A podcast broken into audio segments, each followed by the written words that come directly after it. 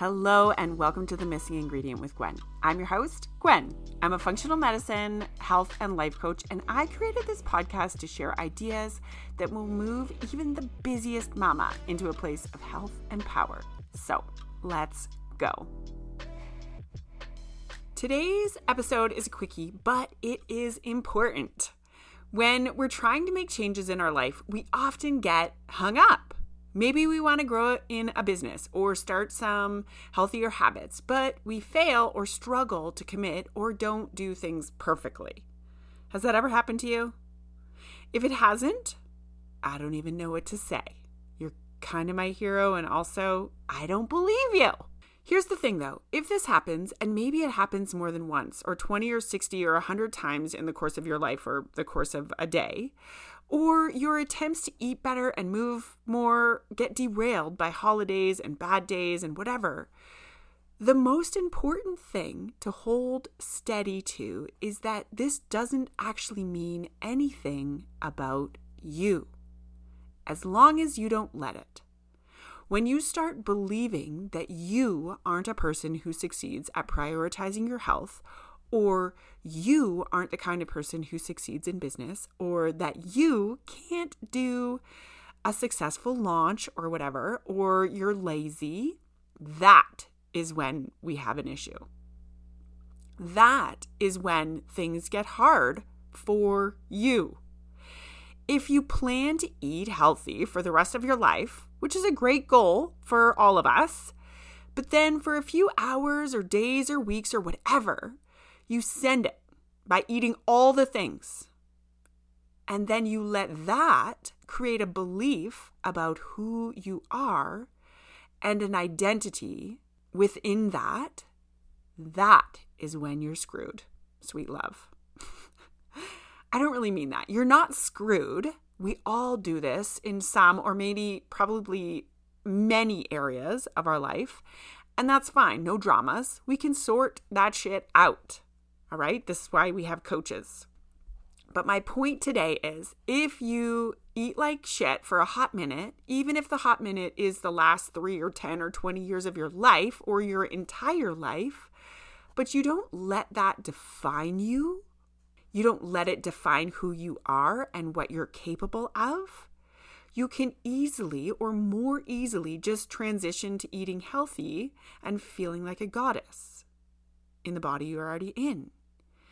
If you fail at 30 launches, but don't let that mean anything about you as a human, and you don't let it mean anything about who you are and what you're capable of doing, you will keep launching and learning and launching and learning until you crush it. If you haven't been moving your body as much as you want, but you tell yourself the story that it's because you're a sack of lazy shit and instead just realize that it's something you've never been prioritizing but can absolutely start prioritizing, your path to the path will be a shitload easier. You see what I did there? Because, like the running path, I like to run on paths. so, we need to watch ourselves.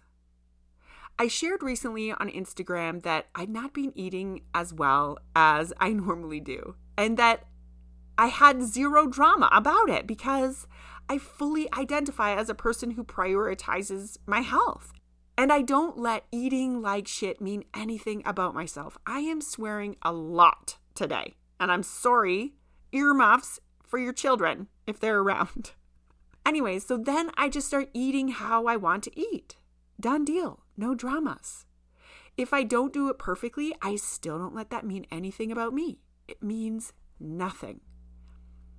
I have a bit more drama about movement and a lot more drama about being a person who loves to ski and get after mountain town life, which I live in the most fantastic, dreamy, winter wonderland mountain town in the world.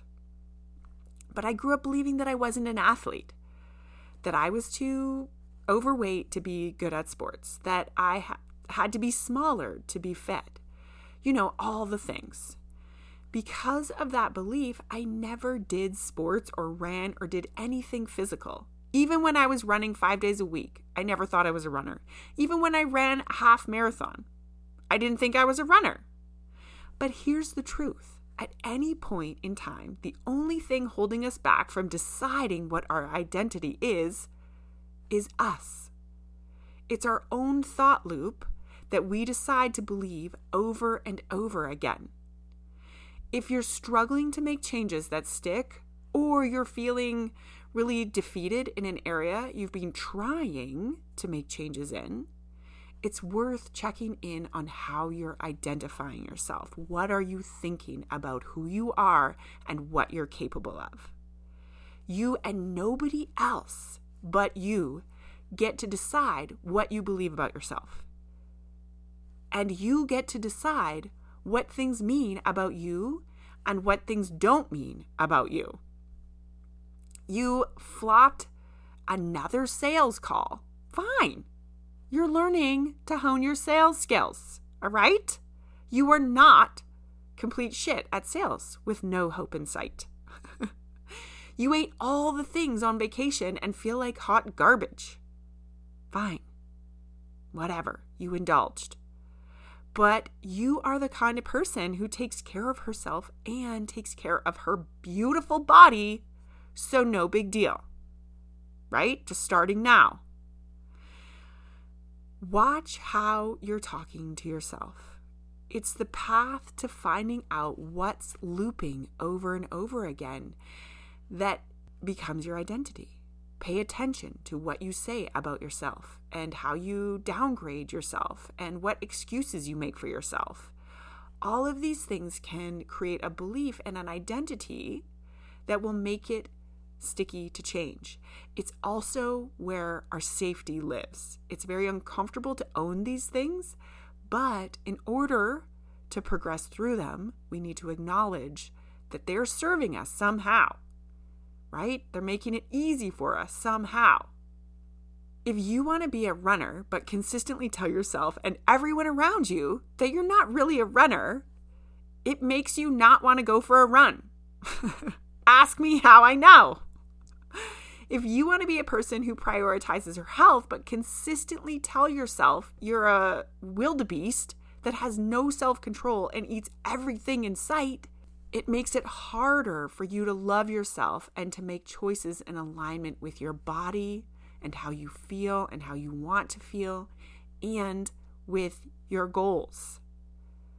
And by the way, on that note, you are absolutely already beautiful. So that's never the issue. Okay? I get spicy about that one. And if you want to change the world with your business idea, but tell yourself you're a failure and it's never going to work, it's very unlikely that you will succeed.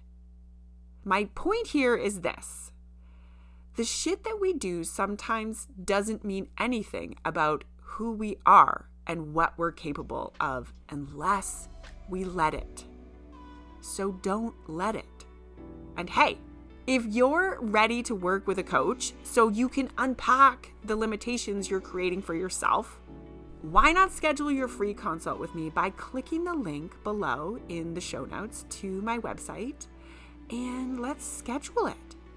This is my favorite kind of work to do with clients because it's where freedom is found and that, my sweet love, is a goddamn good time. And I'm sorry that I swore so much today. And I told you this was going to be short and sweet. And here we are at the end. But this is so important. Listen to this as many times as you need. Do the work. Sit down. What am I thinking? How am I identifying? What am I what is the story that I'm telling myself? What do I believe to be true? How am I self-sabotaging myself? and then decide something different over and over again. It's not one decision, my sweet love, it's a million goddamn decisions over and over again. All right, I love you. You're doing amazing. I think you're incredible. Do work.